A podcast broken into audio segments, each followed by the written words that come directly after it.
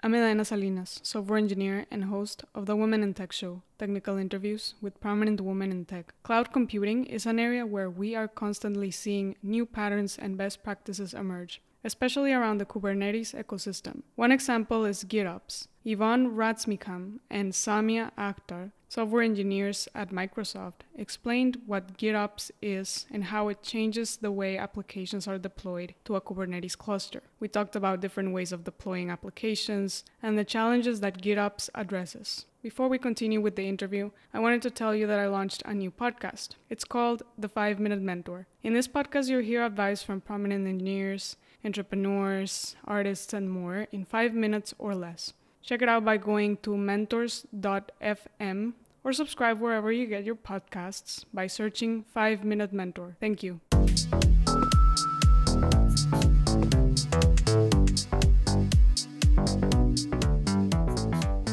I'm here at Microsoft with Yvonne Radsmikham and Samiya Akhtar, software engineers at Microsoft.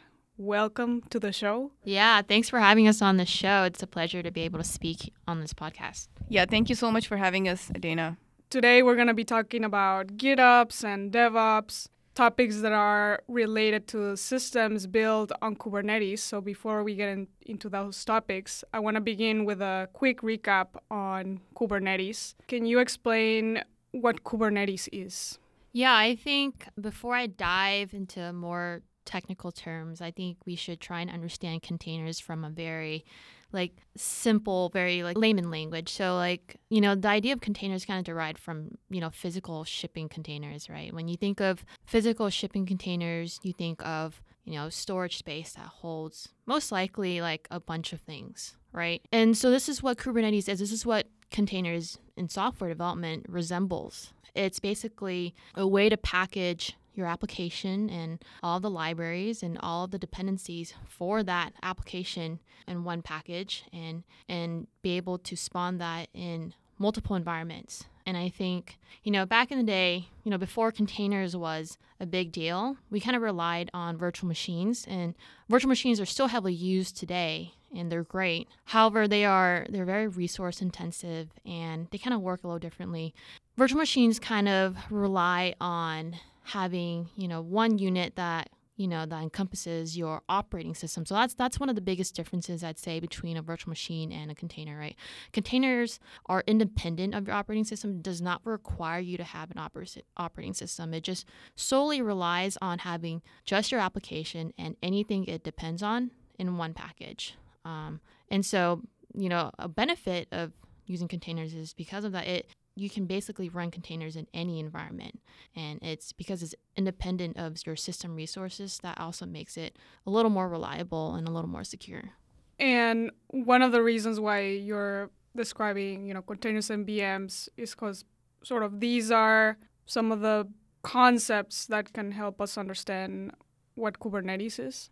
Yeah. So, I mean, why are we talking about Kubernetes? So, what is Kubernetes? Well, Kubernetes is kind of like a way for you to manage your containers, right? It's kind of like a controller where, you know, if someone has multiple containers with different microservices, it's that tool to help you scale and help you deploy your resources accordingly. And uh, definitely, definitely a very powerful tool. It's the only one I know that does that. Exactly. And we've been talking about containers and Kubernetes. One of the main characteristics of Kubernetes is that it's declarative. Can one of you explain what being declarative means? Yeah, so a declarative system usually implies that you have some kind of desired state. So, so for example, if you want a certain number of pods or a specific application to run in your cluster, you know, your Kubernetes manifest will have a desired state. And so, most times when you're deploying something to your cluster, your cluster will try to match whatever is this desired state. It will not scale. It's not what's the opposite of declarative? Imperative? Yes. Yeah. So the difference between declarative and imperative is declarative will always depend on what your final desired state is, and it will always try to match that state. Another important concept that I want to talk about before we get into GitOps and DevOps is the resource manifest, which is a component of the way applications are deployed in Kubernetes. Can you explain what the resource manifest is? Yeah, so I think I've mentioned this earlier without providing any context, but a resource manifest is basically a config file, usually written in the form of YAML or, or JSON, most likely a YAML though, that will hold uh, resources and it will describe the object and along with its attributes. So I guess an example of if you're in the Kubernetes world would be like if you have like a config map, you know, that you would describe like, you know, what URL or like what pods to scrape from a namespace, for example, like any attributes that will describe this specific resource. And this resource manifest, you're saying it's a config file. And I guess this is kind of what really shows the declarative nature of Kubernetes, right? Because it's where you're saying, I want this many pods, this many replicas, this application to be deployed. Let's talk about one of the ways in which you would traditionally deploy resources to a Kubernetes cluster. GitOps is one way, but before we talk about that one, I want to understand what is another way of deploying them, sort of the initial way people were doing it. Yeah, I think the most traditional ways of, you know, using Kubernetes is obviously through their kubectl. It's a CLI that helps you manage your Kubernetes cluster. And this is probably the route you'll take if you're just learning about Kubernetes. But, you know, there are also, like you said, a lot of other tools like GitOps and Terraform that allow you to manage and deploy Kubernetes to cloud. Um, yeah, kubectl is actually a pretty powerful tool. I'd say, I mean, it does everything it needs, or it does everything you need to manage your cluster. So if you want to deploy more pods or if you want to deploy a new application, like all that can be done using the CLI.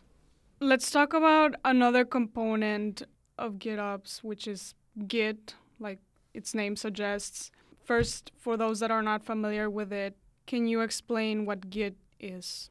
Yeah, so Git is a distributed version control system which allows multiple developers in a team or multiple teams to collaborate on a single code base. And what this helps with is, you know, people would have, when multiple people are working on a project, they would have merge conflicts. They would want to go revert something. They would want to branch off and work on different their own versions. And distributed version control system, Git is one of them. It came as a successor to SVN, which was uh, centralized. And so it's a great option for managing and tracking versions, creating releases. It, it has become the new standard for version control. So all the teams are all most most a lot of companies are starting to move towards using Git from you know Subversion or Mercurial and all of that. So yeah, an example of how y- you would use Git in a non-GitOps workflow would just be simple, you know, a team of five engineers creating their own branches, creating a pull request, merging their code, um, reviewing each other's code, so understanding what people are writing and how they can improve it, finding bugs ahead of time. Git really helps with that because before something is merged, you can take a look and yeah, creating issues, assigning it to people, associating pull requests with a specific task really helps understanding why something was committed into the code base. And you can also always go back and use the blame tool to see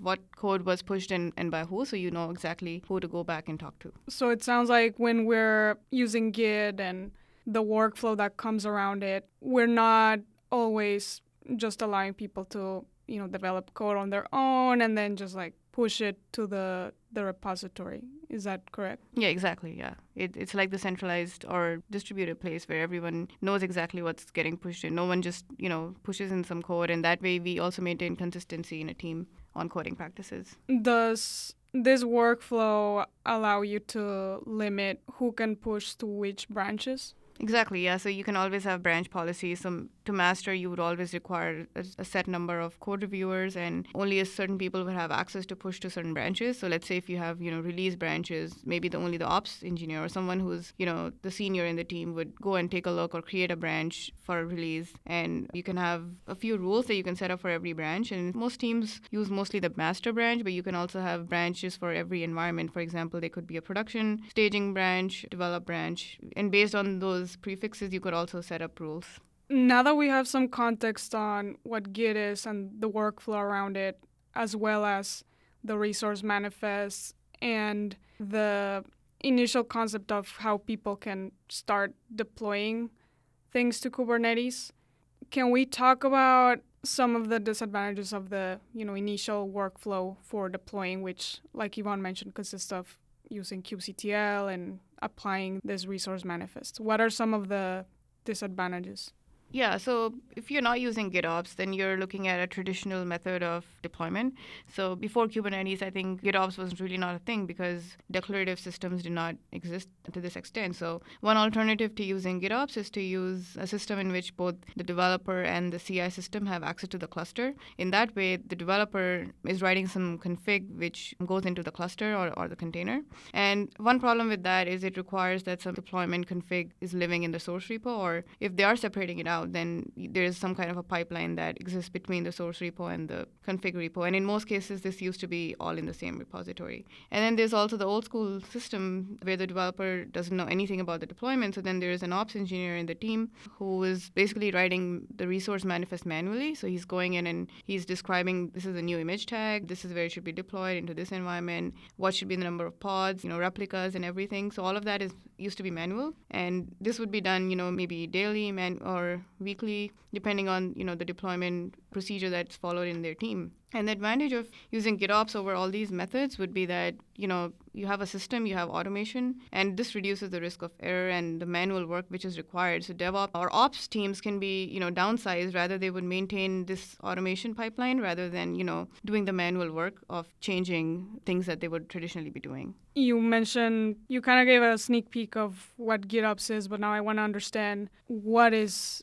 GitOps. Yeah, so I'd say GitOps is a relatively new concept, and it's probably been introduced, I don't know, within the past recent years. But uh, GitOps is really the art of just relying on Git as your main tool to to deliver. And so the idea is you're using Git pull requests to to manage or provision your infrastructure. And you know, Insomnia may have already said this, but one of the biggest advantages of using GitOps is you're kind of relying on a single tool or an interface, right? Right? Whether it be Azure DevOps or GitHub to control your infrastructure, and you get with this, with using Git, you're getting a lot of other benefits as well. So you get version control, which is extremely useful for tracking changes or for auditing. You know, you have the ability to roll back with Git. And, you know, given that Git is such a universal dev tool, this is a very, you're introducing a very developer centric environment, right? So, you know, you, nowadays you can't go to a tech company and and not expect a developer to not know Git. So it's a tool that most people are already pretty proficient in. And so using it and, and relying on it is hassle free. But in addition to that, it's also very efficient in doing a lot of other things, right? Like continuous delivery for Kubernetes, which we will cover later on. And like Sami had already said, it provides a lot of automation and convergence. So we're talking about how we can leverage Git to handle, you know, deploying resources to our cluster. As you were mentioning earlier, Git is about managing source code and things like that. In this case, where we're talking about deploying infrastructure to a cluster, what is in that Git repository? What does it contain? I mean, it can it can contain a, a variety of things, right? It can contain your Kubernetes manifest, right? It can contain code like files that help you build your infrastructure, like Azure ARM templates or Terraform files. It can contain unit testing that is used in you know your CI/CD. It can contain a lot of things, and all this is sucked in into GitOps. So the main thing is we'll be developing this resource manifest that we talked about within this Git repository. Mm-hmm. What does the ops part mean in GitOps? Yeah, so when I think of ops, whether it's in the form of GitOps, which is a new concept now, or you know, formerly or more traditionally DevOps, I really think automation, right? Automation of deployments. So, you know, the ops piece um, really really highlights like the procedure or the methodology of handling automation um, and to, to follow like best engineering practice so that you know whatever your system is built on top of is low risk and it's reliable it's secure and it's efficient right? So you know i also think ops could mean a, a lot of other things within operations. It could also mean monitoring for example right? I think a lot of people tend to neglect that aspect of operations, but I think monitoring the health of, for example, your system or your cluster, whatever it may be, is very vital to having, uh, you know, a very efficient, well-built system. And so, whether it's in the form of tel- telemetry or metrics, you know, monitoring should be highly regarded. In, the ops area. And so, and, and this is the reason being is because in operations, it's really important to be able to respond to any issues that arise. And the best way to do that is to have good insight of your system. And in order to have good insight, you have to have good metrics. Earlier, when Samiya, you were explaining Git and some of its advantages, like preventing errors. Uh, Yvonne, I think you mentioned being able to do rollback. For the GitOps particular case, since now we have the resource manifests in this repository, what are some of the errors that could be prevented because now we have, you know, all this workflow where people approve, you know, pull requests and things like that. What errors can we prevent if we adopt this way of deploying infrastructure.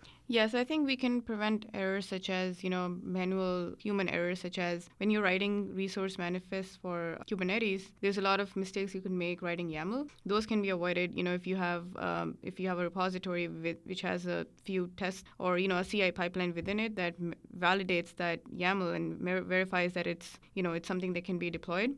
And on top of that, you can have some reviewers, you know, someone who's taking a look at it and making sure, okay, yes, this looks good. Uh, we're not creating a ton of resources our subscription, which is going to cost us money. Previously, you know, when we didn't use Git for this, anyone can go and deploy any kind of resource. And so having that extra layer of Git gives you that transparency and also adds that layer of security.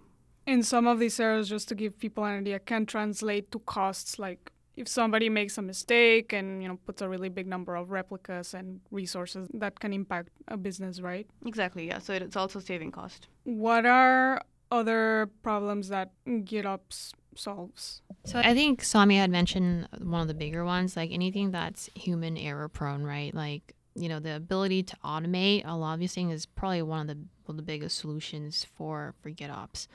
And also, I think one that I would like to point out is the dependency on on different technologies, right? GitOps really relies on Git. And if you have one tool that does your entire CI CD, that's only one tool to worry about. Whereas, you know, other people might have Travis CI or they might have Jenkins or they might have Teamcity Octopus Deploy. Managing too many tools to run your entire CI CD becomes problematic because if one is down, then, you know, other parts will also depend on that tool, right? Everything else is down as well.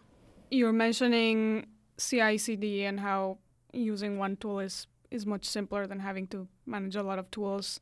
I want to talk about the components on GitOps and how somebody would go about implementing it. First, I wanted to clarify CI CD for those that aren't familiar with it, if you can explain what it means. Yeah, sure. So I think CI CD itself is kind of a, a mouthful because really like the, the term ci-cd really describes two processes right? There's the ci piece and then there's also the cd piece. And so i guess to break things down ci stands for continuous integration right? And when i think of continuous integration i think of work that improves the quality of your code. So this could mean you know once you make a commit to your repo the ci portion will do like code quality scans to make sure that your latest changes adhere to good good coding practices. It will run like automated testing to make sure they didn't break any functionality, you know, and it will also make sure that it will also run like any integration tests to make sure that, you know, everything else is also in place, right? CD, on the other hand, continuous delivery piece, this is more the of the delivery component, right? So you are deploying your infrastructure, you are provisioning things, you are pushing code out, you're building. Um, this is more of the actionable piece, I would say, of the CI CD. Okay, let's talk more about what the components of GitOps are. So we already talked about, you know, you're using Git, you have your repository somewhere, for example, GitHub, uh, GitHub you have CI/CD. What are other tools and technologies that are used to allow GitOps?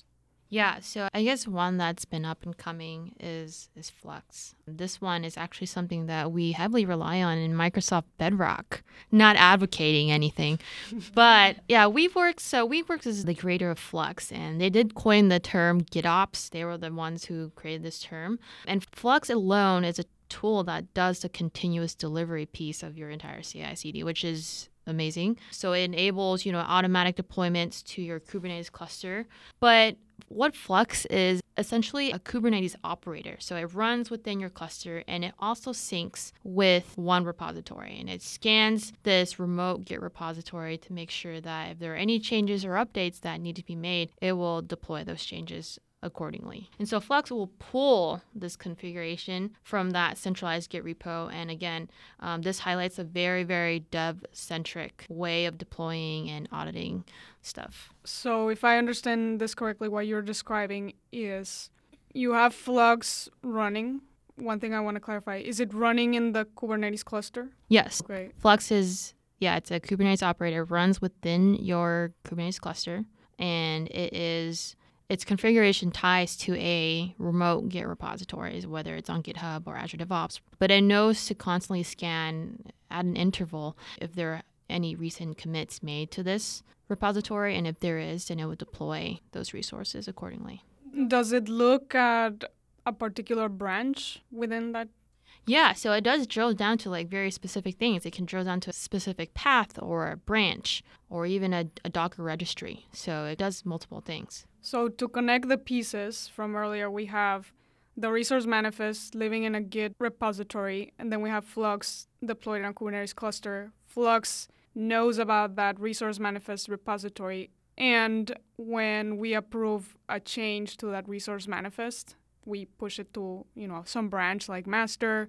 Flux will pull that change and deploy it in Kubernetes. That's correct, yeah.